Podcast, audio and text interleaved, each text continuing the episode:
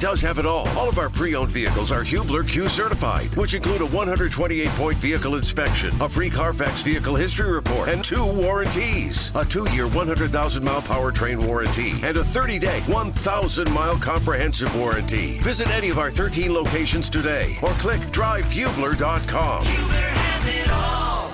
Back here in the drivehubler.com studio, I'm James Boyd with Jimmy Cooks and Eddie Garrison. This is 1075 935 The Fan.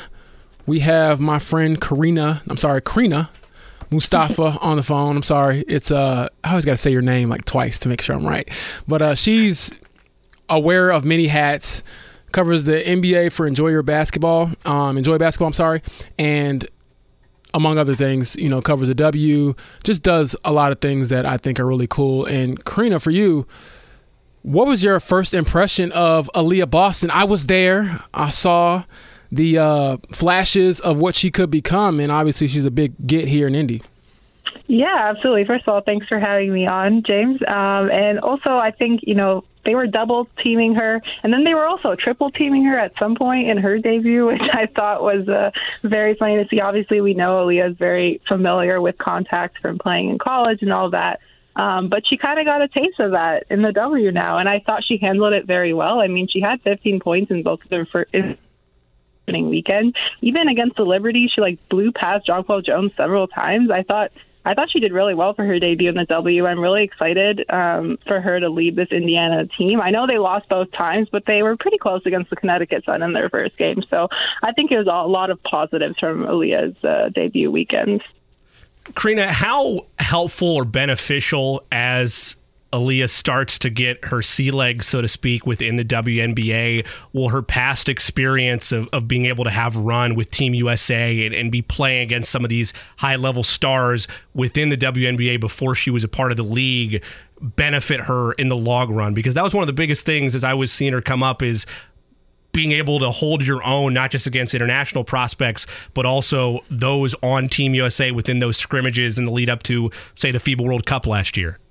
Absolutely. I mean, it prepares you for the types of talent and size that you're going to be going up against in the WNBA. I think like those experiences, I've heard a lot of rookies speak very highly about their experiences with with the teams and stuff before they even enter the league. And so it's very obvious that that's going to have an impact on the way that you're comfortable against playing. Like, I mean, it was really hard for Leah to just like start off against Alyssa Thomas as like in her first game. Like that to me seems so unfair as like a welcome to the league moment in your first game. But honestly, like all of these experiences leading up to that, I thought prepared her really well, and she wasn't afraid of the moment. And I thought that that really like show shined through.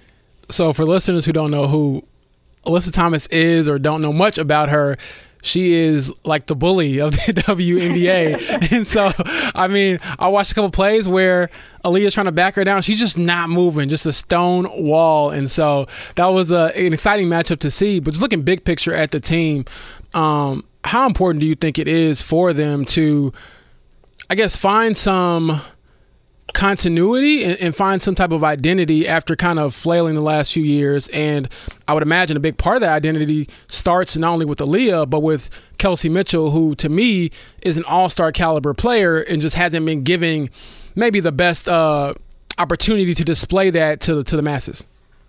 Yeah, I mean, I'm. I think I was like a bit higher on Indiana going into the season than most people were. Um, not a great start for them to lose their first two games, but like I said before, like they did keep it pretty close against Connecticut, and I think we saw flashes of like what they could be.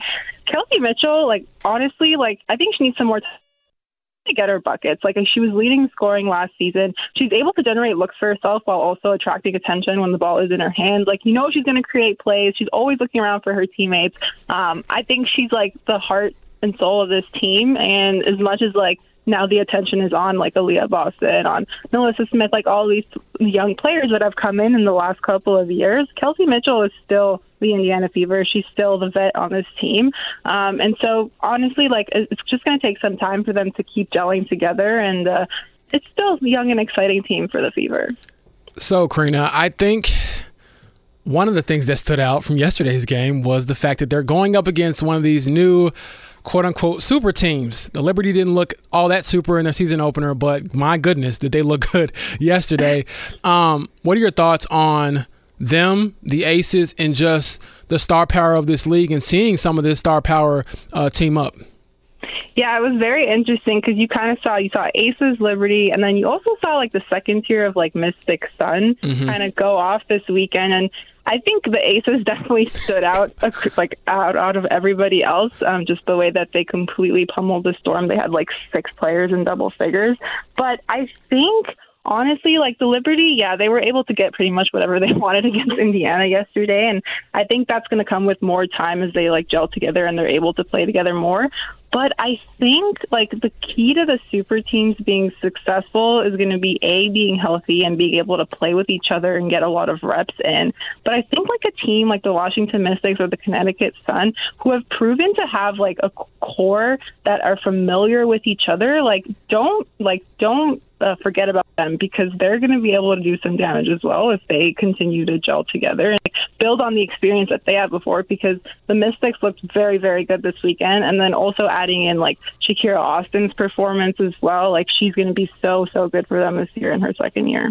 We talked a lot about here in the city of Indianapolis and the state as a whole that a number of the different pro franchises are going through varying rebuilds, retools, a lot of time spent in the lottery or towards the top of the draft. We're having a conversation right now of how do the Pacers make that leap next year to finally, hopefully, have lottery days behind them. You mentioned you were a little bit higher than most on the Fever to start the season. Where are they? Obviously, it's a smaller league, but where are they at in that regard? How far away are they from having lottery days behind them? Uh, honestly, like I had them sixth going into the season in my power rankings, so we'll see how that shakes out. I think for me, where I was with the Fever, it was like they were either gonna like play really close games and lose a bunch of them or they were going to win those really close games and like right now they're on the losing side but we'll see how like it continues to develop as the season moves on. Honestly, I think with like because they got Aliyah Boston, because they got NaLyssa Smith, I think they're like maybe a couple years away from being a very competitive playoff team, and I think we're like closer to that than we are to like still being in the lottery with uh, with the Indiana Fever. Gotcha. So I'm looking forward to seeing more of them in person. They're on a road trip right now. They're going to be back at home, I believe, uh, first week of June against the Aces. So we'll see one of those super teams up close. Karina, I'll tell you all about it and, and how it went, and I'm sure you'll be watching. But to pivot to the NBA, which you're also familiar with, what are your thoughts on what's happened with the Heat? I mean, I I can see why the Lakers are down against Denver. They're a number one seed. You know, it's hard to beat a number one seed. Nikola Jokic, two time MVP. But it seems like Jimmy is just ruining the party in Boston or Miami or whatever the case might be. So, what has been your reaction to seeing them go from being maybe a quarter away from out of the postseason against the Bulls in the play in to now being one game away from the NBA Finals? It's so wild because I had the Boston Celtics winning the championship this year, but uh, Jimmy Butler had other plans, and honestly, like he's he's so powerful. He's got me rooting for the Miami Heat, which like I'm from Toronto. I've been a Raptors fan my whole life. I I'd be cheering for the Miami Heat just based on like past history. But Jimmy Butler is such a special talent, and I think one of the biggest uh, things that I've noticed about this Miami Heat team is like what they've been able to do without Tyler Herro because they lost him very very early, and I thought that that was going to really hurt them because he's one of their best shooters.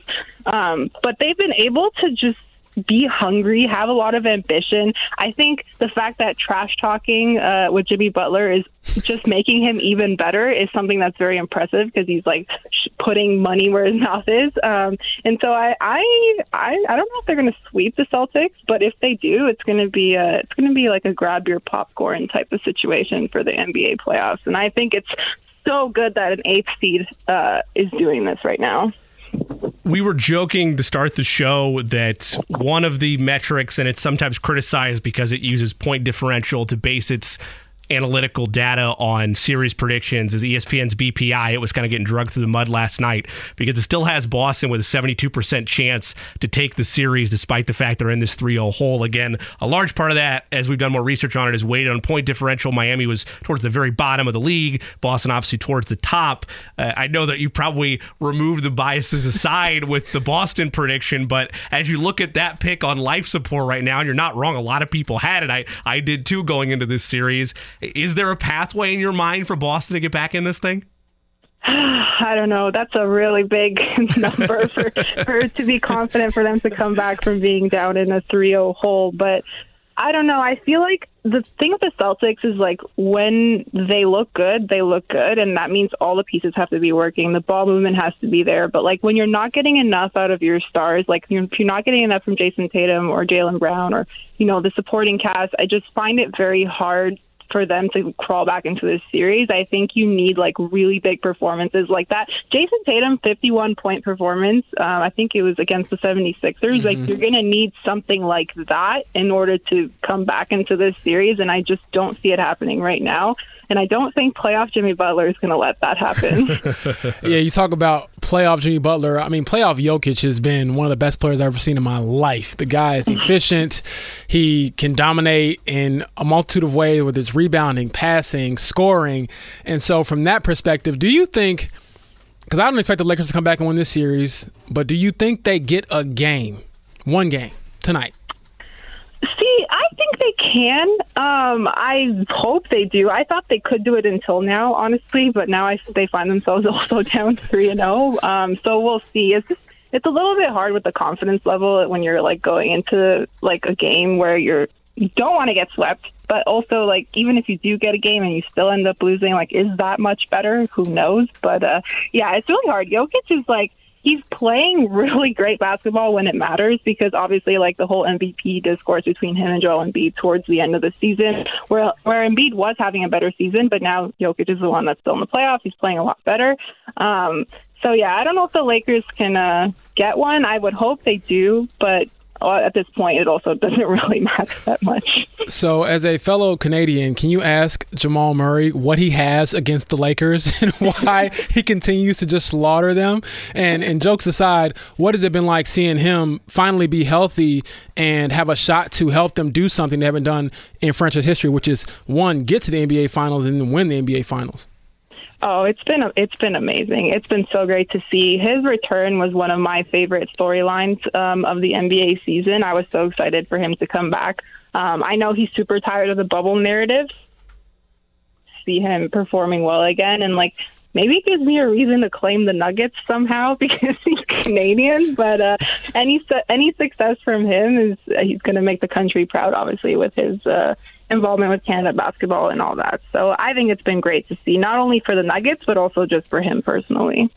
Karina, I think the only people who think it's great to see or don't think it's great to see are the Lakers. Um, they're hurting right now because of that, man. But thank you so much for your time. Um, I'm sure we'll be in touch through Twitter and things like that. But you continue to do great work, and we'll catch up soon. Thank you so much, guys.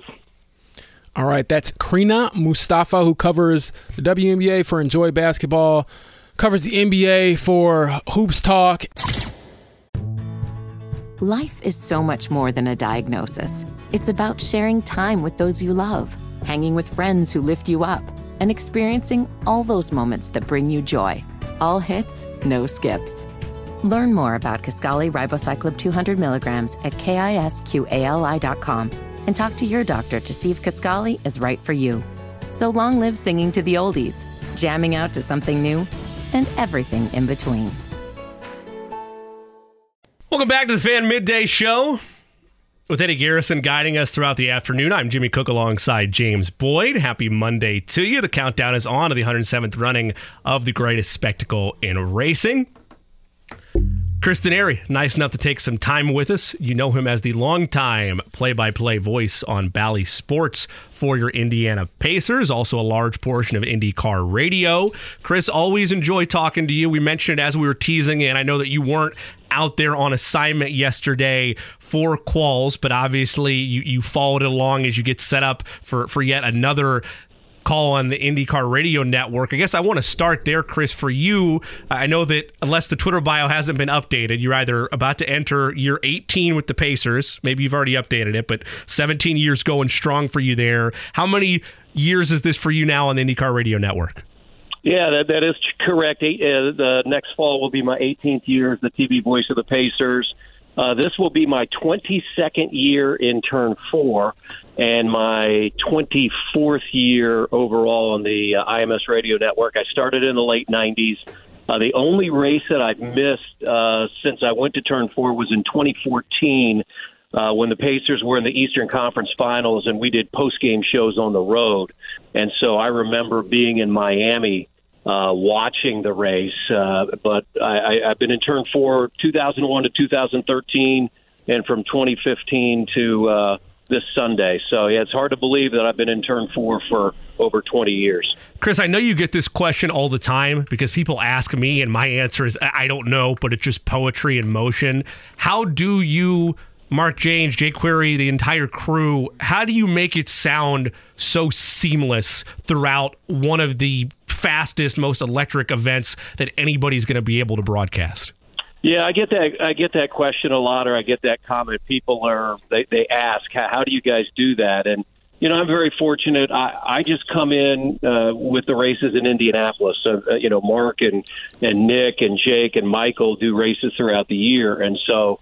Uh, you know, part of it, and, and I heard an interview that Mark Jaynes did yesterday um, with uh, Greg Rakestraw. Um, it, it's all about trust. It really is. It's it's it's like being a member of a team, and you've got to trust your teammates, and and so you really have to listen uh, to what your teammate is saying. And so when the lap starts, you know, when the race starts, I'm listening to Nick, and he's got the call, and then he throws it to Michael, and then of course I'm really listening intently to Jake uh, because let's say you know Alex Palou is in the lead um, going into three, and Rinus VeeKay is behind him. If there's a pass uh, then you know you've got you've got to know that you've got to know that now VeeKay's in the lead, followed by Palou, and so um, you know there's a lot of time spent, you know, pen to paper, um, you know, just jotting down quickly uh, who are the top five, uh, and then knowing that that could change by the time they get to you. But uh, we'll we'll do a, a rehearsal, if you will, on Friday. Uh, we'll be up uh, in all of our spots uh, for Carburetion Day, and for me, that's really important. I mean, I've been studying the cars, been watching the cars. Uh, doing all those kinds of things, you know, you, you really can't see the number of the cars. You got to really hone in on colors and those types of things. So uh, it's something I look forward to every year. I mean, there are people throughout the country. You know, Monday or Tuesday, I'll have text messages, emails from other NBA folk, uh, from friends of mine, you know, college friends, high school friends that maybe don't even live in Indianapolis, but their tradition is listening to the Indianapolis 500 on radio. So, uh, looking forward to it this Sunday. Chris, long time no see, by the way. Um, glad to see you're still rocking out with the Pacers over there. Enjoy uh, listening to you rather than, I guess, seeing you at every game this past season. But um, the one thing you talked about was working with your teammates. We had some teammate um, things happen towards the back end of you know the qualifying, um, and so what did you think of the way uh, Graham Rahal handled himself after having Jack Harvey um, bump him, you know, out of contention for the Indy 500? I mean, a hundred percent class. I mean, just the way that that Graham handled that. I mean, you know, you're driving for your dad, and uh, your your name is on the, on the team, and you're not going to be in the biggest race in the world. Um, it had to be gut wrenching, but the way he handled it, uh, the way he answered all the questions, uh, the emotion that he showed. Um, I, I mean, you can't help but as as he moves on in his career, you know, root for the guy. Um, so, uh, but you have to give a lot of credit to Rahal Lanigan and Letterman Racing and, and what they did is they they they gave Jack Harvey the opportunity, and he went out the first time and didn't do it. And I don't think any of us, uh, you know, wherever you were listening, if you were out there, if you're listening on radio, watching on television, um, you know, Davey Hamilton did not think that Jack Harvey would have enough speed to get there, and so you got to give him a lot of credit because um, those the, his third and fourth laps uh, were incredible because all of those laps decline, you know, first to second, but him him able to hold on in laps three and four and get the job done, I mean, simply amazing. We were trying to find a proper comparison, Chris, and maybe there's not one. But as they're panning over and showing Graham Rahal in the cockpit of his car, just watching all this unfold. But there is a sense of helpless, helplessness there in the human element of things because there's nothing he can do. Like, like it's his teammate. There's a bittersweet moment there, but like there's not going to be time for another run by the time Jack Harvey takes one final go at it. And that was shocking to me enough because, like you mentioned, the way they put it on display after his second to last run made it seem like he wasn't going to have enough time and, and getting the engine cooled down and ready to go for the second or the, the final run that he got. When you're looking at sports and, and all the great events you've covered, is there anything close to it in terms of what's going through both the minds of Graham Rahal, of Bobby Rahal, and the entire racing team, and of Jack Harvey in a moment like Bump Day? No, I don't think so. From the standpoint that if you're if you're Graham Rahal, there's nothing you can do. I mean, if you're out, let, let's say it's a basketball game. Um, you know, James covered the Pacers uh, for the Star for a number of years, and you know now with the Athletic and the Colts. But you know, think about a, a last second shot or a, a hail mary touchdown pass. The other team is out there defending or trying to stop that team, and so they have some skin in the game, right? Graham Rahal had no opportunity. He just had to sit there like everybody else and watch.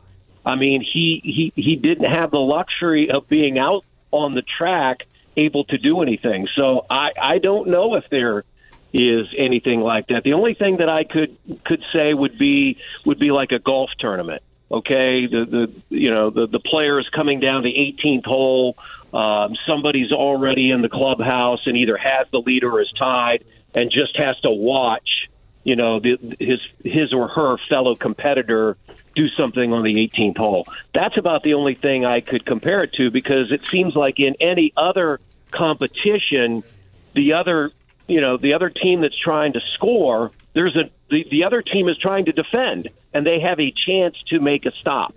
So yeah, just just I, I don't know if we've ever seen any. You know, we we've seen it before, and that's the great thing about bumping.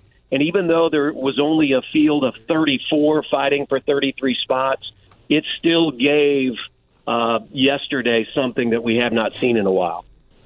So, Chris, you talked about you know uh, being at the mercy of another person, another event, pivoting to the Pacers three of the first four lotto numbers were to win the thing, and then you're at the mercy of the ping pong balls and maybe not having to bounce the right way. Um, what was your reaction to that? Maybe coming so close to having that, you know, uh, very coveted number one pick, but also realizing that, in all seriousness, they didn't drop, which is a good thing, and they're in position to add another young piece to this core. Yeah, I think you know the good news is they didn't drop. Uh, you know, they, they're number seven um, and the fact that uh, their second round draft pick is 32 and didn't drop to 50. You know, that's a positive. Uh, I was emceeing an event that night for the Pacers, and you know, all the fans were there, and you know, all of a sudden, you know, 14, 13, 12, they they went down, and you're thinking, hey, maybe there's a chance here. Mm-hmm. Uh, but uh, I, I think we all knew the percentages did not weigh in the Pacers' favor. But but I think they have, as Kevin Pritchard has said, I use this I use this word after he's used the word. Uh, the Pacers have a lot of optionality, right? They they they go into this draft with three first round draft picks, uh, the second pick of the second round, and another pick uh, in the fifties. Uh, I think it's a pretty a pretty deep draft. I mean, clearly Wembanyama and Scoot Henderson, um, you know, are at the top. Uh, and, you know, it, there's a maybe there's a drop off between three and and you know ten, but I think you can get a pretty good player at seven. Uh, I, I think Kevin Pritchard and Chad Buchanan have said, look, we don't anticipate bringing five rookies onto this roster. Uh, they only have three open roster spots, uh, three free agents, and George Hill, uh, James Johnson, and Oshae Brissett. Uh, I think they have an opportunity to use those draft picks for trades. Uh, I've said this. I think Tyrese Haliburton is a wonderful leader, and I think he is somebody that not just his teammates with the Pacers want to play with. I think there are players across the league that would want to play with Tyrese. So I think the Pacers are in a good position. I think they can be flexible. I think they'll, there are a number of teams that don't have first round picks that are looking to get into the draft. So I, I think the Pacers have a lot of really good options and You know, I'm sure that if, if you were fortunate enough to get into the Ascension St. Vincent Center and look at their whiteboard, um, it probably has about 10 to 12 or 15 different scenarios with what they could do. And I think they're excited about that. That was going to be my next question. You touched on it a little bit there, but how much do you think Tyrese Haliburton could change the landscape of this team, not only because of the way he plays, but the way he uplifts others? And we've seen Miles Turner have a career year this past season because of Tyrese just finding ways to put him in situations to succeed, and how much do you think that'll entice other players to say, "Hey, if I just go over here and, and I run the floor, I'll get you know, eight points a night playing with this guy." Oh, no question. I mean, you know, give a lot of credit to the coaching staff. Uh, you know, Rick Carlisle and his staff, and and Tyrese. They unlocked Miles Turner. There's no question about that, and and put him in great positions to be successful.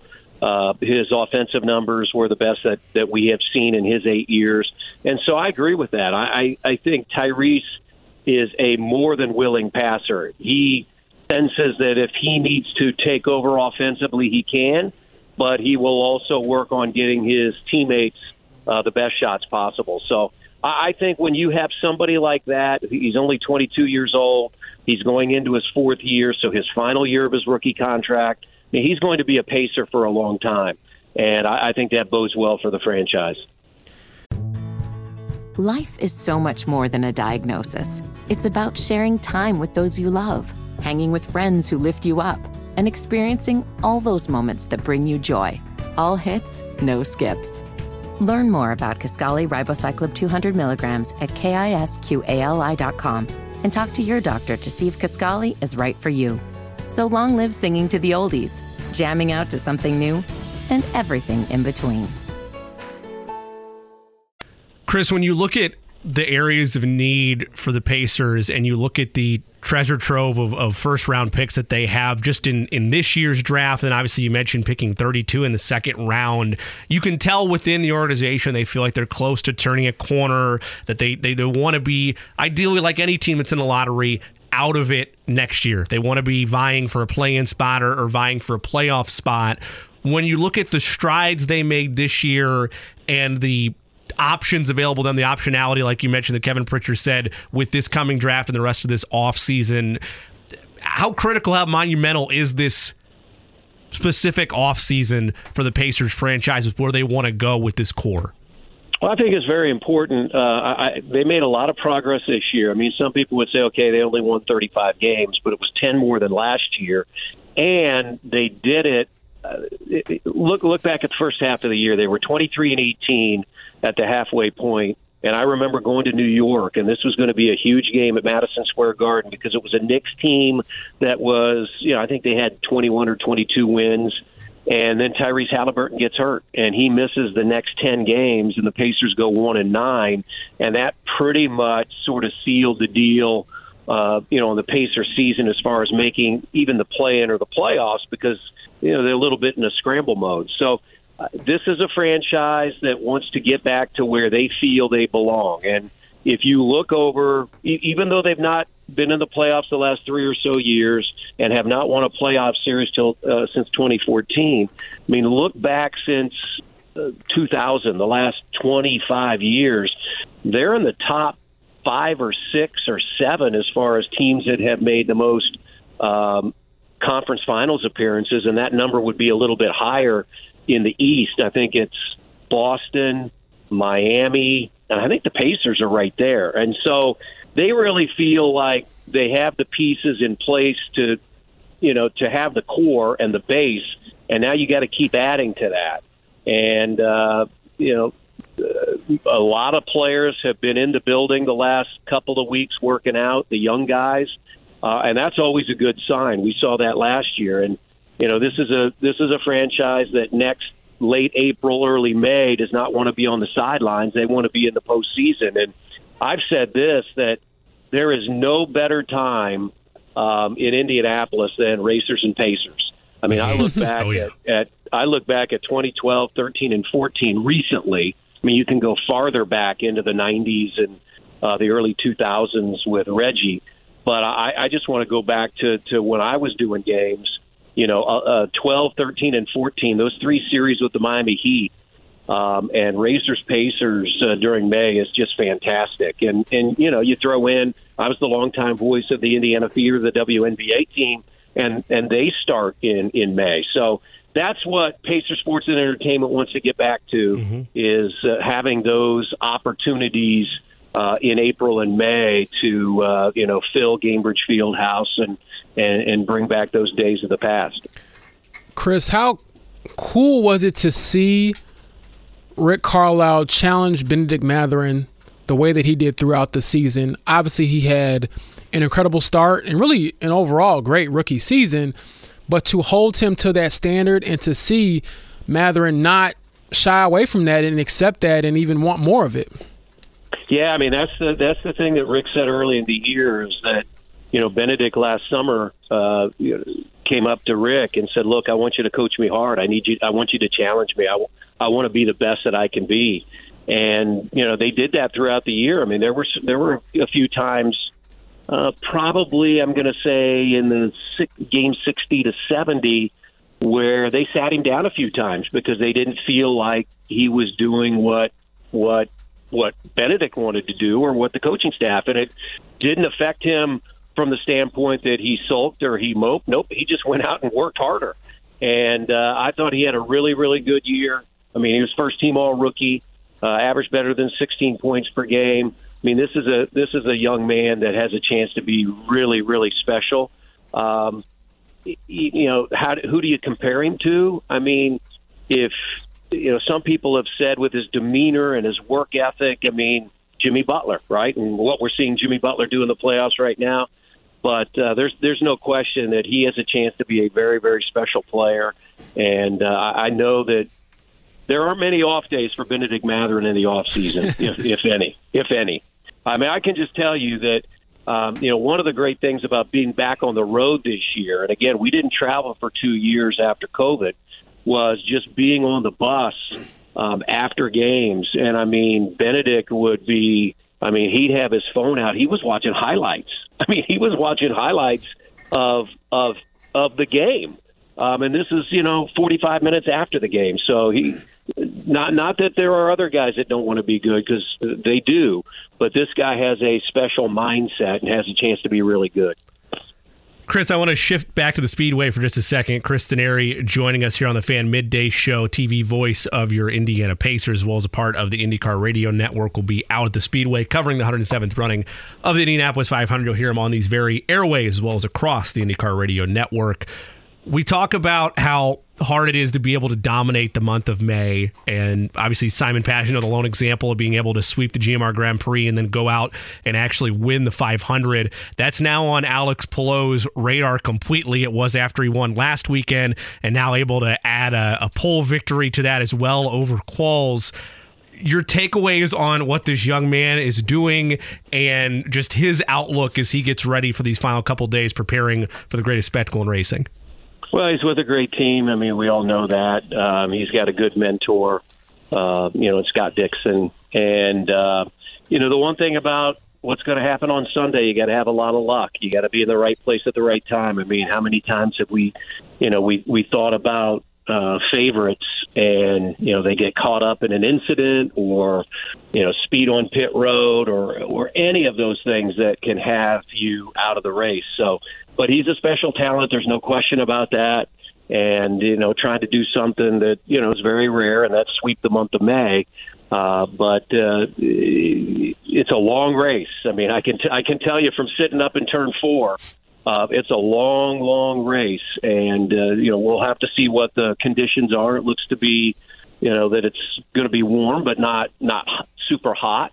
Uh, but uh, I mean, he's a he's a, a special talent. There's no question, and you know, Will Power said this the other day in an interview on the IMS radio that he thinks it's as deep a field as we've ever seen uh, at the Indianapolis 500. I mean, there are so many talented drivers, uh, so many young drivers that are up and coming. So, uh, Palou is definitely one of those. Is it still fascinating to you 20 plus years into this that you mention it it's it is a, a perfect mixture of how to win this race. A lot of it is luck. A lot of it is the engineers. A lot of it of course is the drivers but it has to be a perfect mixture of all that does it not to be able to walk away victorious on Sunday. I mean, he, there's no written way to do it. You can set yourself up for better success based on quals and all that, but it really all does come down to how the rest of the chips fall over the course of that race. Yeah, I mean, if you have a bad pit stop, I mean, if if you stall in the pits, if you know they they struggle getting a tire on. I mean, there are just so many things that that go into uh, the opportunity to win, you know, a 500 mile race. I mean, if this was a sprint, you know, and it you know was a, a 10 lap or a 20 lap feature, it, it'd be maybe a little bit easier to call, but it's not and and that's what makes it that's what makes it so cool. I mean, you know, for me, what I enjoy is just every bit of the day. Um, you know, being out there in turn four. Uh, you know, fortunately, we now have a big. You know, we've had a big screen out there for a number of years, but you know, just to be out there amongst all the people. So many of the fans that sit in front of me have been there for the 20 years that I've been there. So it's almost like you know you, you show up and and there's some of the people that you recognize year after year after year so uh yeah it's uh, uh you know it's a it's I, I consider myself very lucky to uh, continue to be able to do this. Again i work with a great group that you know does it week in and week out on the indycar radio network and i'm just thrilled that i'm i'm able to to continue on in turn four and and looking forward to it again on sunday. Last one from me chris. What has it been like to see the sport grow and get to a place now where you know this is the fastest 33 car field that you all have had? And i mean what has that been like to just see it evolve change shift and now be in a space where you're like man you know what might have you know been good enough four or five years ago isn't really what's um, good enough now yeah, the faster they go, the quicker we have to talk, right? we we only have uh, you know, maybe five to ten seconds uh, to to say what we see. So, you know, as the cars go faster, uh, it makes it probably more incredibly difficult for us because you have uh, less time uh, to to get your thoughts out. And as I've said, you know, of the 200 laps, we won't we won't call every every lap, but I'm going to say we're going to do 75 to 80 percent of them because at some point Mark Jaynes will go down to the pits or he and Davey Hamilton will talk. And and what I've always said is you really have to be on your A game. Yeah, you may make a mistake here or there, but you better make a mistake on lap 41. You better not make a mistake on lap 198 or 199 or or or or, or 200. So, um, but I like it. I mean, it's it's just like an athlete has to deal with the pressure of the moment I feel like we as broadcasters have to deal with the pressure of the moment. Um, you know, I don't know how many people will be listening. I mean, it'll, I'm sure throughout the country, around the world, it's millions. And so you have that many people listening to you. And so uh, there, there's a sense of pressure that, that we have as well uh, to make sure we have the call right. Well, I, I, wish you all the best in terms of your speed reading exercises between now and then. um, as entertaining as that'll be for me and James, it's a shame we don't get to see a, a, a qualification speed run with you, uh, Mark, and, and Jake, and, and, the entire crew trying to go full speed at, uh, I don't know what it would be at that point, uh, 70 or 80 words per minute. Let's just roll through it with a high powered broadcaster exercise. But all jokes aside, Chris, it's it's a, you mentioned it, even if you don't have the numbers off the top of your head, it's an incredible tradition being able to listen to the race here. I, I know I'll be doing that. I'm not going to be out there at the track this year for the race, but I will have it wherever I am for Memorial Day weekend. Uh, you and the entire crew there are a tradition for so many people that listen across the state and across the world, really, of the IndyCar Radio Network. And I, I can't wait for Sunday. I know you guys are going to do a fantastic job as always. Well, thank you very much. I mean, I think back to when I was a kid. Uh, I, I was uh, born in the Dayton, Ohio area and lived in southwestern Ohio for I think the first 11 or 12 years of my life before we moved to Indiana. And I just remember being in the backyard uh, playing hot box or wiffle ball, and we'd have the the radio on on the patio, and we'd be listening to the Indianapolis 500 because my dad uh, was an Indianapolis native, And so for me now, you know, again, 50 years later, uh, to still be a part of it and calling the race on radio, it's pretty special. That that is very special indeed, and we enjoy listening to every second of it and continuing that tradition for the generations to come. Chris, thank you again. I know it's a very busy week for you, but always appreciate when you're able to make some time for us.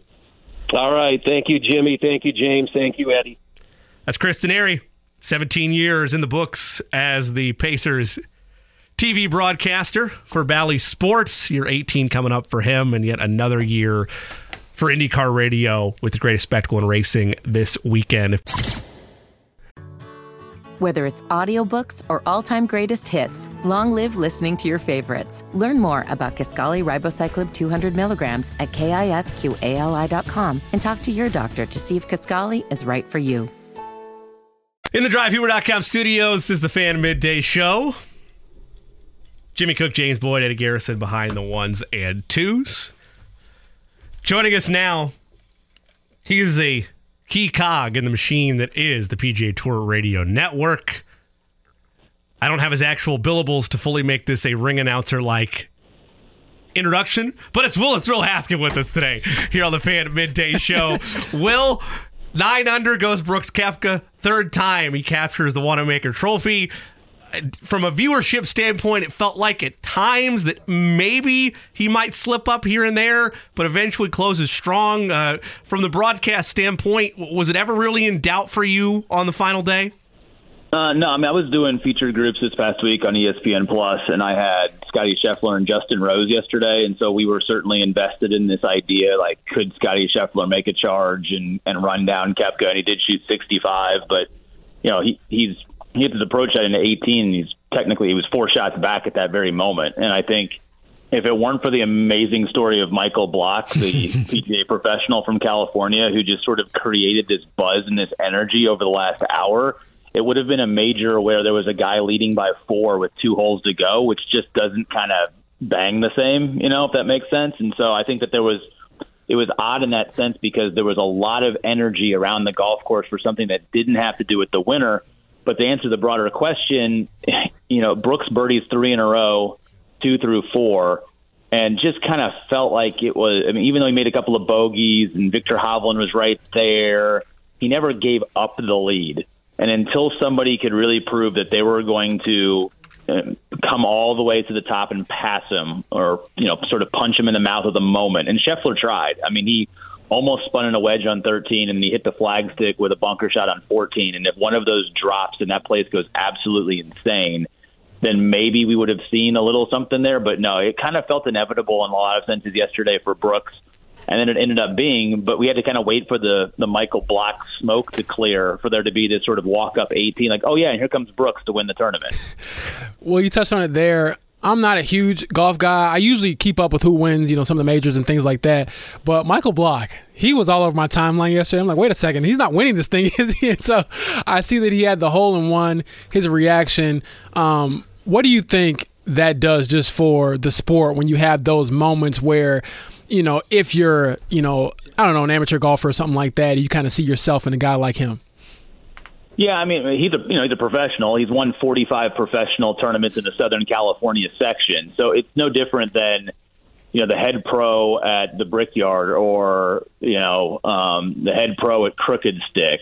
You know, being able to compete in this tournament, they're really really stinking good golfers. And mm-hmm. Michael Block's been a really good professional golfer. He's made five PGA championships and qualified for two U.S. Opens. So this was his seventh major that he had played in by going through the, the various qualification channels. I think within the industry and within the business, and someone who was a a club professional for two years out of college here in Indianapolis, I think many of us sort of know what those guys are capable of, and the best players do. It's just that they also have day jobs, you know, doing lessons and you know, regripping clubs and running junior camps and all the things that sort of endear them to sort of this everyman type of thing. And so I think that the story was more let's shine a light on these these uh, these you know club professionals on a really hard golf course this week. I thought it was going to be really difficult for anybody to make the cut. He was the only one out of the 20 to make the cut and then kind of contends when it's all said and done and has all of these incredible storybook moments along with it. Uh, I think this is an isolated situation. Like, do I expect Michael Block to win a PGA Tour event in his exemptions? No. Do I expect him to win, you know, to do this again in a PGA championship? No. But it was a perfect person to sort of highlight what the PGA of America is, which is different than the PGA Tour, which most golf fans don't actually understand the differentiator here. That the PGA of America represents all professional golf members, which is predominantly the guys behind the counter or on the range at your local club. And Michael Block is one of those guys and one of the 20 that plays in their ultimate championship for professional golfers. And so I think that was the big part of it. But um, it just shows that there's always a guy or gal out there, even at the highest levels of golf, that can have that one magical moment with the professionals of the very best. And that is always what makes this sport special and why it, I think it's not good to try and say, hey, let's just make sure the, the top 20 guys in the world are only playing against one another. Do the fans want that? Sure. But then what, what we miss out is on something like yesterday, which was truly magical to watch what happened with Block over the entire weekend obviously the hole in one is more impressive of the two of these but when you mention the fact that you're you're about to have Brooks capture capture his third Wanamaker trophy and that's really what the, the the main dressing is for all the support and the block chance and, and everything else throughout that day he still needed that wild par save at the end to be able yeah. to have a share of 15th place and earn a ticket into the 106th edition next season yeah, no doubt. And uh, I think Jim Nantz was probably a little bit too hyperbolic on the air, saying he was like the greatest up and down ever. But given the circumstances for him, it was pretty special. And let's and he said afterwards if he knew that he had to get it up and down and stay in the top 15, which he didn't really think about, he was just kind of playing golf and just riding this you know wave of emotion. He said, "There's no way I get that up and down if all of a sudden someone applies the pressure and I realize that I have to make par here to get this next shot and to be back in this championship the following year." So yeah, the hole in one is always the moment, but I think the skill and the I, I guess the stick to the fight that he had sort of showcased through there. I'm not saying that hitting a hole in one is fluky, but he hit a really good golf shot and it just happened to go in the hole on the way down, right? And the skill that it took for him to get that shot and to hit that shot, that flop shot up and down, and then drill the putt on top of it, just sort of shows what he was made out of the entire week. And and then do it alongside Rory McIlroy, who was just you know so effervescent with him. You know, every time there was a moment, which was just kind of a, a cool sort of element, as you have the face of golf. You know, playing with this guy who's the face of the club professionals that week, that made it even more special. So, look, in 10 years, are we going to remember this as the Michael Block PGA? No, probably not. It's going to be Brooks Koepka's third PGA championship. But at least on this Monday, Block is stealing a lot of the headlines. So for Brooks, this was his you know, first major win in four years. What do you think it takes mentally to kind of set the pace out there and hold on, as we've talked about? Well, that's what Brooks Koepka's always been able to do until he hit this little career swoon due to injury over the last couple of years. The reason why Brooks was so good at winning majors is that he had this competitive drive, and he said that he was just more equipped than other guys to deal with sort of the pressure and the difficulty of the shots it takes to win on really, really hard major championship venues. And this is he's a big game hunter when it comes to these tournaments. I mean, when it's sort of regular tournaments, it's like, oh, okay, like do I really want to put forth the effort that I need to do this? But he just knows the shots to hit. He can overpower golf courses. He can really will the ball into the hole more so than almost any of his peers. And the only thing that really had knocked him off of the pedestal of being the best major player of his generation was injuries. And a year ago at this time, he was sort of questioning whether or not he was ever going to be able to have the game to do it again. I think the injuries had just sort of zapped him of this confidence, and it's a big reason why he jumped from the PGA Tour and took the money to go play on the LIV Golf Tour because he just didn't really know if he was going to have it. And then he's healthy again this year, and we've seen it in the two major championships that you know Big Game Brooks is back.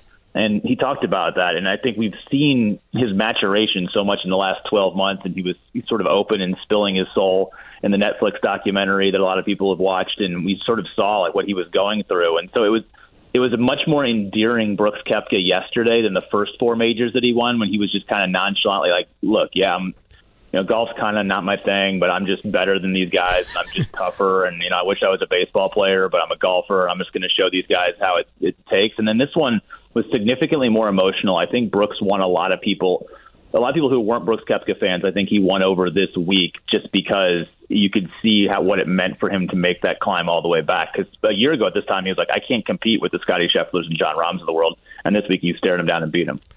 Will Haskett of the PGA Tour Radio Network taking some time with us here on the Fan. Will James and I were discussing this before we went on the air, but is there at all a sense of, of, of awkwardness or, or uncomfortability at all about Brooks being a LIV golfer and winning this event? I think only if you want to make that the narrative.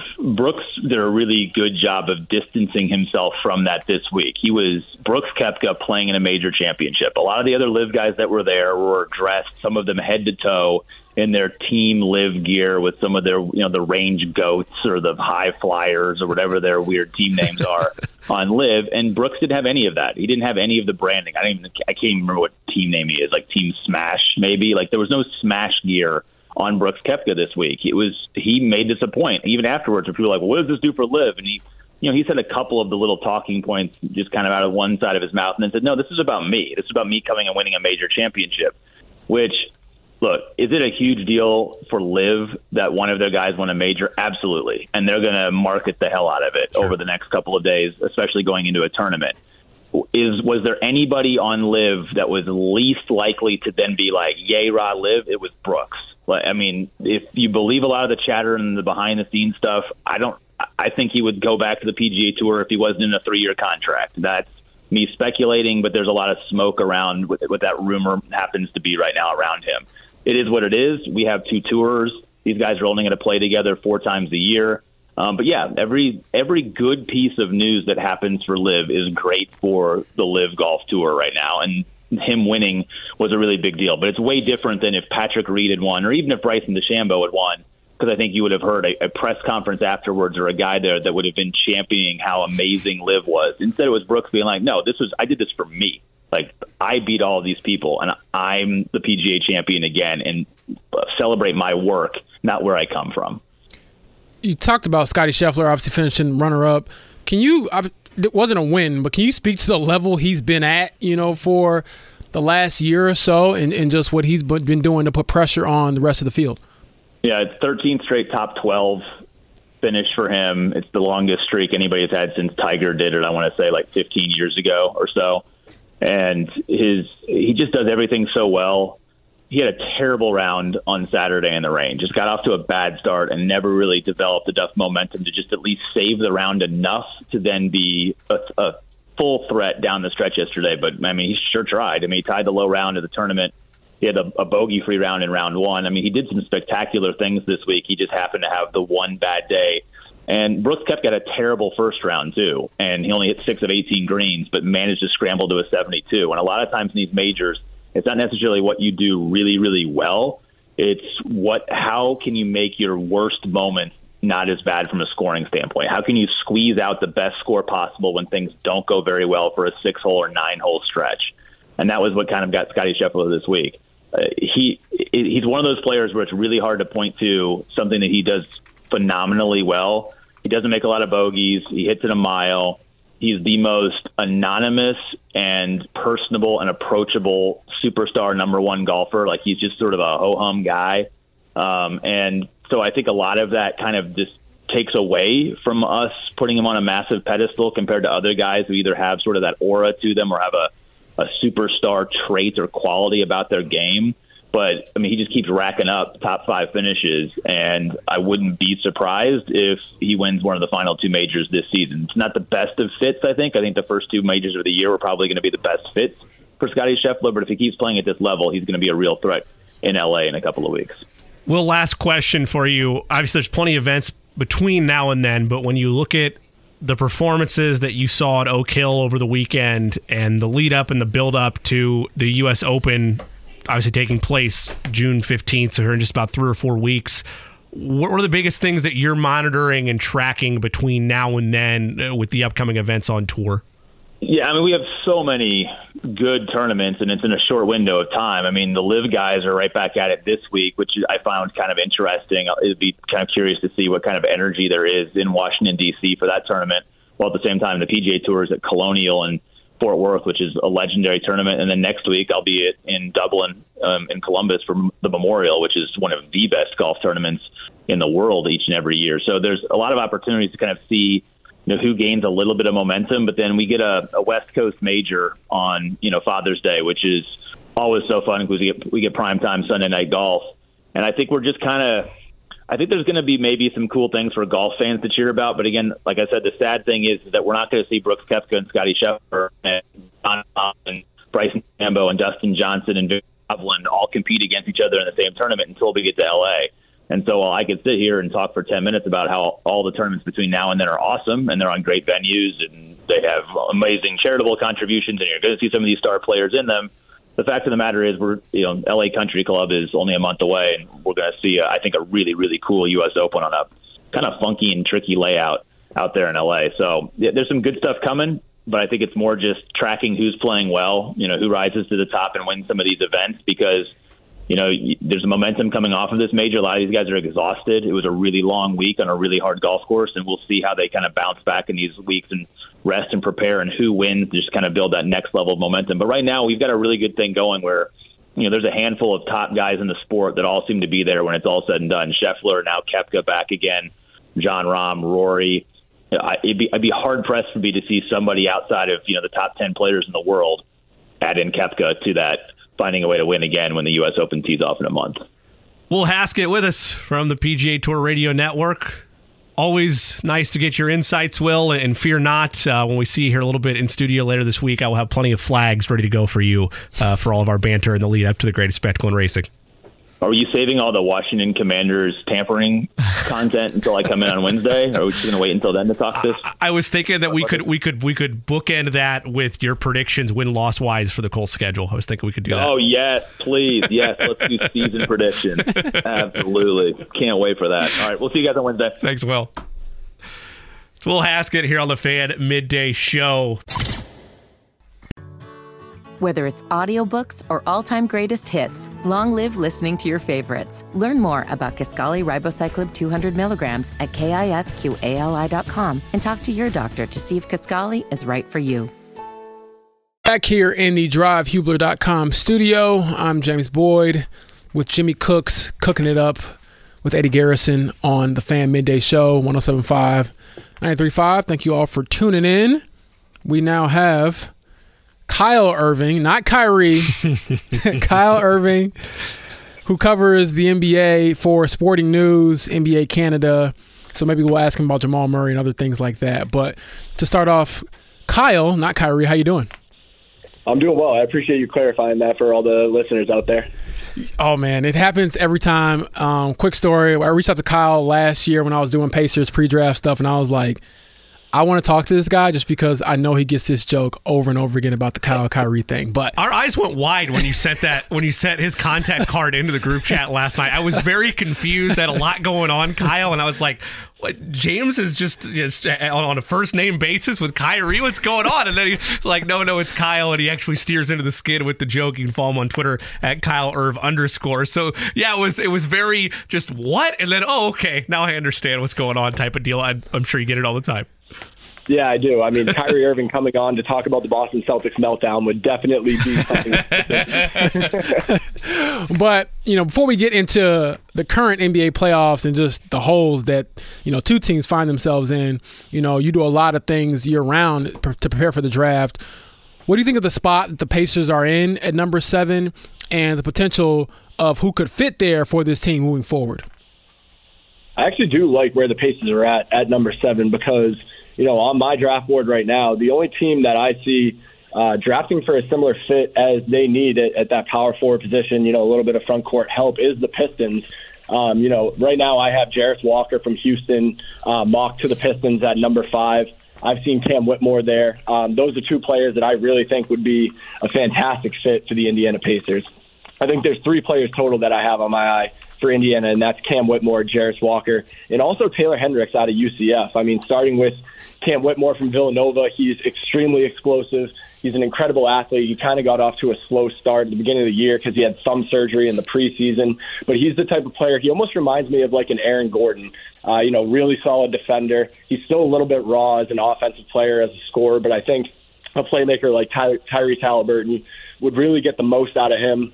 Um, I also think that you know Jarace Walker, he's someone who is one of the best defenders, all around defenders in this draft class. In my opinion, he's someone that, that I think could also be there at number seven if the Pacers, don't, I mean, uh, if the Pistons don't scoop him up. He's so physical. Uh, you know, he's an inside-out presence. He displayed a little bit of an ability to shoot the three ball. He's a little bit more raw offensively than say, you know, Cam Whitmore is, but you know, the defense is absolutely there inside and out. He's someone that could anchor the paint and play the five if he needed to as a small ball center. Um, he can defend on the perimeter because he has a lateral quickness. So those are two players that I really like for Indiana, and I'd be surprised if they don't end up with one of those players on their draft board when they go to pick at number seven. Gotcha. And so one of the guys you touched on him a little bit there, Taylor Hendricks. I feel like he's I don't want to say unknown, but sort of a dark horse, potential top five type of pick. And so, what are some things about his game that are it seems like becoming more enticing to not NFL. I'm sorry, I've been in NFL too long. I'm sorry, NBA GMs and you know decision makers. Yeah, he's someone that I don't really think was even on mock draft boards going into the season. I mean, he's a freshman. He's a little bit more unheralded. Uh, you know, going to UCF, not some sort of high major powerhouse uh, school. But I think what makes him so special and what's you know why he's skyrocketing up mock draft boards is because he really is the exact prototype of what you're looking for in a forward in today's NBA. You know, he's a stretch forward. He's six foot nine. He's 210 pounds. His wingspan's over seven feet. He shot almost 40% from three point range this year at UCF. Um, you know, he can defend inside and out. Again, versatile defender. Uh, I think when you combine his blocks and steals, he averaged uh, 2.6 uh, stocks, as we call it, uh, per game. So he's someone that, you know, even though he wasn't this, you know, high major five star superstar recruit going into college, he proved that he can do all the things that NBA scouts and GMs and coaches are looking for at the NBA level. And I really do think that, you know, just because, even though he wasn't, you know, the, the big time college player, I do think that he's someone that uh, teams will start looking at in the top 10 just because of how well his game fits at the NBA level. Kyle Irving with us here on the Fan Midday Show, produces content and covers the draft for sporting news as well as for NBA Canada. With us here on the Fan Midday Show. It feels like for the last I don't know, six months, maybe more, Kyle, that Scoot Henderson went from maybe being in a conversation as I, I won't say just as talented as Wembanyama because that story's been here for the last year, year and a half, but it felt like just as valuable, depending on where you are as a franchise trying to build a mold or set yourself up for success in the future. When you look at Wembanyama having fully dwarfed everybody in terms of coverage, in terms of just hype, everything else, and, and he's backed it up on the court as well. Where does it leave guys like Scoot Henderson and Brandon Miller in this draft cycle when they probably internally feel like they can be high level impact franchise guys for whatever team takes them? Yeah, I mean, when Scoot Henderson and Victor Wembanyama had that showcase at the beginning of the year, um, I was lucky enough to be on hand for that. And it really did kind of feel like, you know, even though Wembanyama was always going to be the number one pick, that was never a doubt. Uh, there was, you know, a pretty, it felt pretty sure that Scoot Henderson was going to be the number two guy. And as the season went on, obviously Brandon Miller emerged. Again, I think that's another player who he just fits the way that the game is played at the NBA level so well. Uh, a three level scorer, he's, you know, big, a big forward. He is an absolute sniper from three point range, uh, knocking down almost 40% of his threes as well. He can get it done in a variety of ways. And when you look at the Hornets, who are picking at number two, they really need more of a wing scorer uh, than they do a lead guard like Scoot Henderson because obviously LaMelo Ball is the future of the franchise there. But, you know, to me, the Hornets are not good enough to really be drafting to fit a need. And I'm still so high on Scoot Henderson as the clear number two prospect in this draft class. He's just so physically mature. He's, you know, he's got broad shoulders. He's absolutely jacked. Uh, you know, he's extremely explosive. He has a turbo button when he's getting downhill to the rim, and you know he's a sniper from the mid range. Uh, his his inconsistency from three point range is something that a lot of people are concerned about how that's going to translate at the next level. But he is kind of a combo guard. I think he could play off LaMelo Ball. The Hornets could find a way to make it work, and more so than anything else. Scoot Henderson is going to work until he is one of the best guards in the NBA. He's a workhorse. He's someone that the only things that matter to him are his family and basketball. He's a he has a relentless work ethic, and everybody around him speaks so highly of you know his intelligence and just hunger to get better. And you know it's those types of things that makes me feel just a little bit more certain about how he's going to pan out at the NBA level. So you know, Brandon Miller, in, in, he's an incredible player. He's a really, really strong shooter. He's a versatile defender. If the Hornets do go with him at number two overall to fit a need, I would understand it. I'm just saying that if I'm the if I'm the decision maker uh, in that situation, I'm going Scoot Henderson at number two all day. Kyle, we've seen you know some recent lottery picks in the NBA take jumps. Most notably, I think SGA, who has just been phenomenal, the first team All NBA I thought he was incredible. I also thought that Tyrese Haliburton, the jump that he made, was pretty incredible, and maybe he could have even contended for an All NBA spot had the team record been better and had he stayed healthier.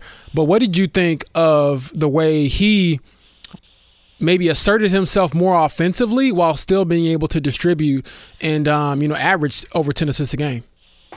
Yeah, Tyrese Haliburton, he's someone who, you know, I, I mean, I'm not going to sit here and pretend like I haven't had draft misses. I have certainly had draft misses, but I actually have an article out there uh, from Tyrese Haliburton's draft class uh, on how he is the most underrated player in his draft class. He was someone who, coming out, I was just so impressed with his playmaking. It just seemed like the game came so easy to him.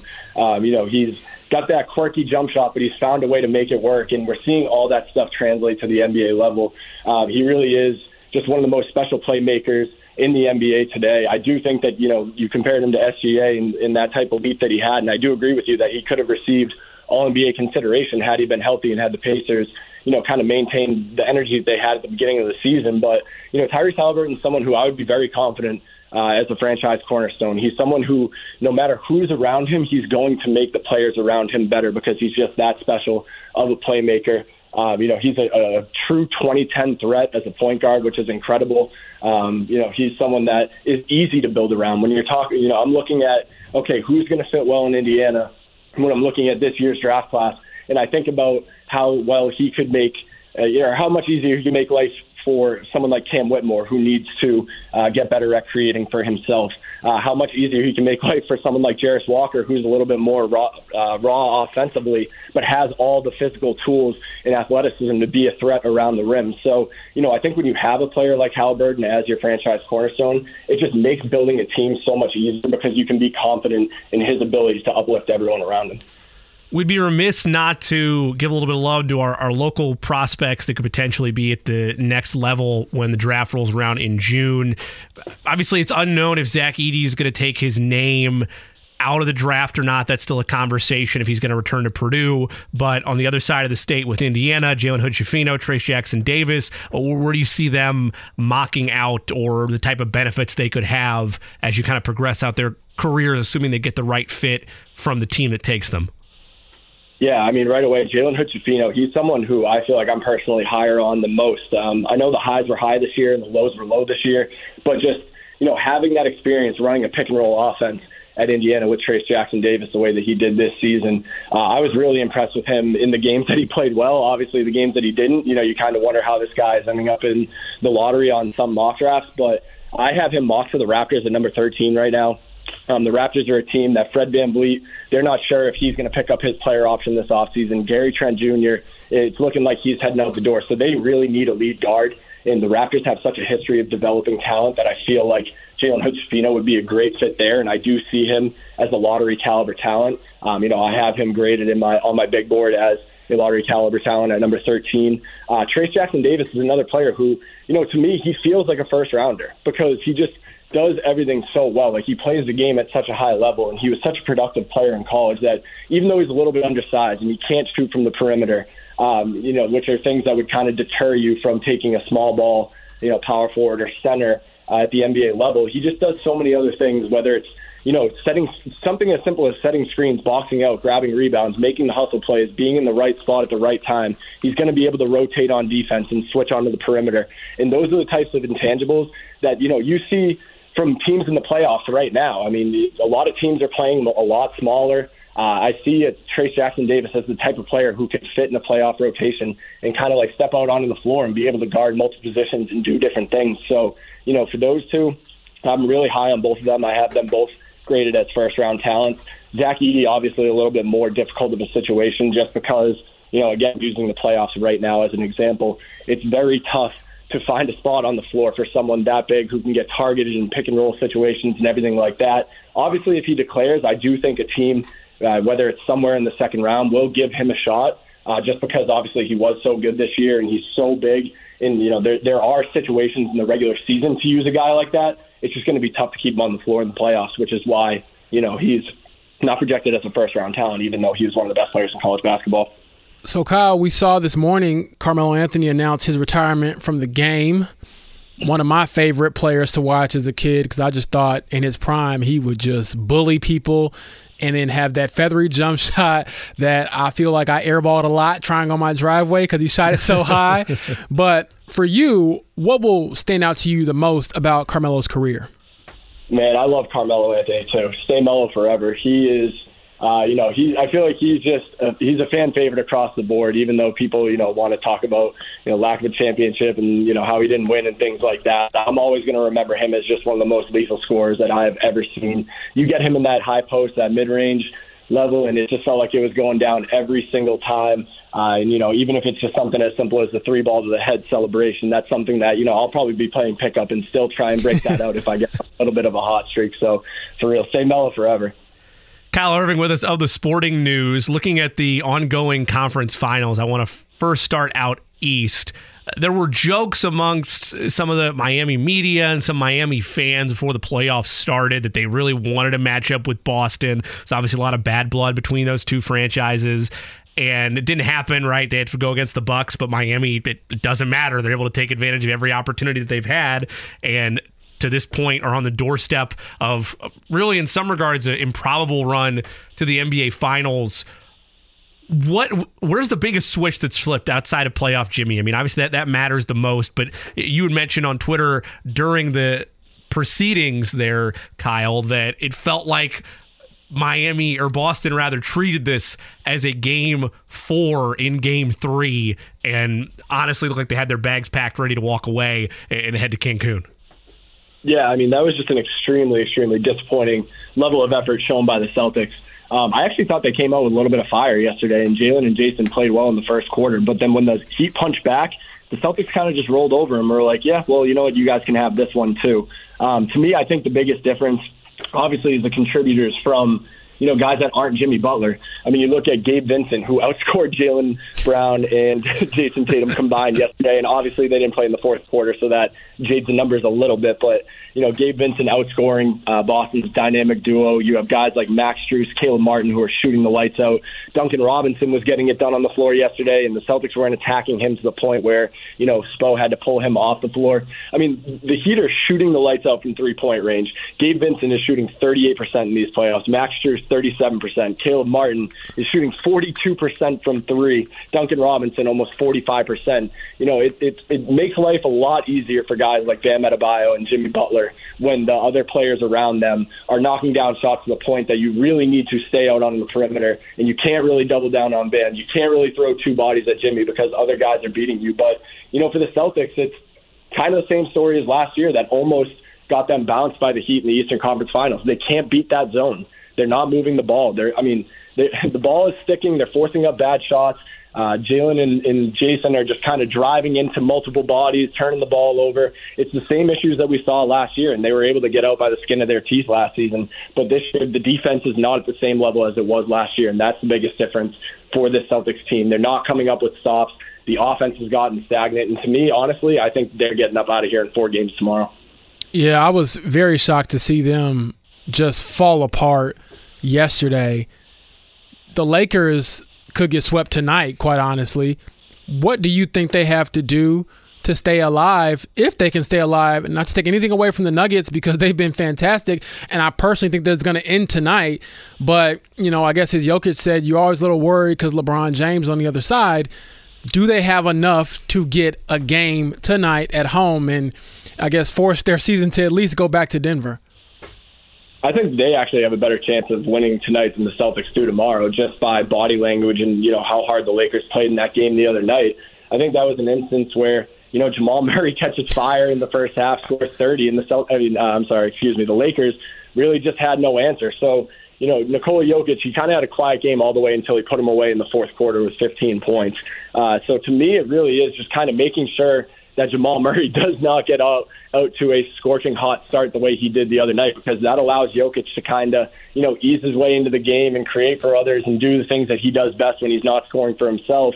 And then by the time that the fourth quarter rolled around, he had all the energy in the world to you know kind of uh, put his foot on the gas a little bit and then and defeat the Lakers to get out to a 3-0 start. So to me, really, it, it starts with making sure Jamal Murray does not you know, scorch earth the way that he did the other night. If they can kind of contain him in the first quarter and, and you know maybe make life a little bit more difficult for him, then I think the Lakers have an opportunity to kind of extend this series and get it done on the home floor on their home floor. But I really would give them a better chance of closing, or I'd give them a better chance of winning tonight than I'd, I would give the Celtics tomorrow night in fear of having Michael Malone yell at me for not giving the Nuggets enough love. what did you think of not only I mean we know Jokic is Jokic. He's in my opinion arguably the best player in the world. You look at what Jamal Murray is doing and when he's on, he is one of the best players on the floor, one of the best players in the world. But that supporting cast around him, around them rather, is what stands out to me the most. So what do you think of the way that Michael Porter Jr., Bruce Brown, KCP, these guys have stepped up and sort of seized the moment alongside their two leaders? Yeah, absolutely. I think that, you know, part of what makes the Nuggets so dangerous is they really don't care how they beat you. You know, Jokic doesn't mind if he has 15 points, uh, if he's going to dish out 15 assists, and KCP is going to be shooting the lights out, and so is MPJ. And I think it just goes to show, you know, how much of a team they truly are and why they've been the best team the entire postseason so far. Because you have guys like Bruce Brown who, who are stepping up and having you know a monster game in game two. You have guys like Aaron Gordon who have really kind of put his pride aside as a scorer and is just going out there and doing his best to lock up whoever the other team's best player is. So you know uh, it, it, uh, these championship teams. It's a sum of all parts. It's never really going to just be one or two guys, and I think that's exactly what you're seeing from the Nuggets. It is you know the it, it's kind of like a banner for just team basketball and next man up and whoever has the hot hand we're going to ride that and I think the Nuggets have a couple guys on the perimeter and you know guys that are willing to grind it out that they trust uh, whether that's KCP, whether it's MPJ, uh, Aaron Gordon, Bruce Brown, those types of guys are ready to step up whenever their number is called. But at the same time, like you said, you have the two-time MVP Nikola Jokic and Jamal Murray, who is right now one of the most dangerous players in the playoffs when he gets going. So you know it could be any guy on any given night. Kyle Irving of the Sporting News with us here on the Fan Midday Show. Kyle, the Heat are up 3 0, the Nuggets are up 3 0. When you look at the Lakers and the Celtics, I think we're all in agreement that all these series are pretty much dead to rights and it's a foregone conclusion. But if you had to attach your wagon to one to become the first team to climb out of a 3 0 hole, which would it be and why? It's funny to say because I just said the Lakers have a better chance of winning tonight than the Celtics do tomorrow. but if I if I could pick one team to climb out of the 3-0 hole, I think it would be the Celtics. Just because I don't know how many people wouldn't agree that they are still the more talented team. They just haven't wanted it as much as the Heat have in this series. But you know, I think tomorrow we're going to see plenty of uh, you know Kevin Kevin Millar clips on Twitter of "Don't let us win tonight." yes, back from the yes. 04 Red Sox. You're going to see a lot of that tomorrow, and I don't know if the Celtics even have enough heart to kind of you know have that "Don't let us win tonight" mentality. But you know, if they were to pull it off tomorrow night, then you're going back to Boston uh, for Game Five. You win that, you're going to Miami, where they've honestly played better on the road. And yesterday didn't really show that, but they played better on the road in this postseason. So, and then it would be back to home in Boston for a Game Seven. So, I would probably give the Celtics a better chance to climb out of a 3-0 hole, even though I just said they're dead in the water tomorrow. Well, Kyle, I really appreciate your time, man. I do want to say, since we had you on the show here in Indy, I expect your next mock draft to feature Victor Wembanyama at number seven to the Pacers because we all know it's going to happen. but um, take care, buddy. Thank you so much for your time, and we'll make sure to check in with you throughout, you know, the the, the draft process and things like that because I'm sure you're going to cook up a lot of good things. Of course, anytime, guys. Thank you so much for having me. That is Kyle, not Kyrie, Kyle Irving of the Sporting News, NBA Canada, nice enough to join us here on the midday show. The fan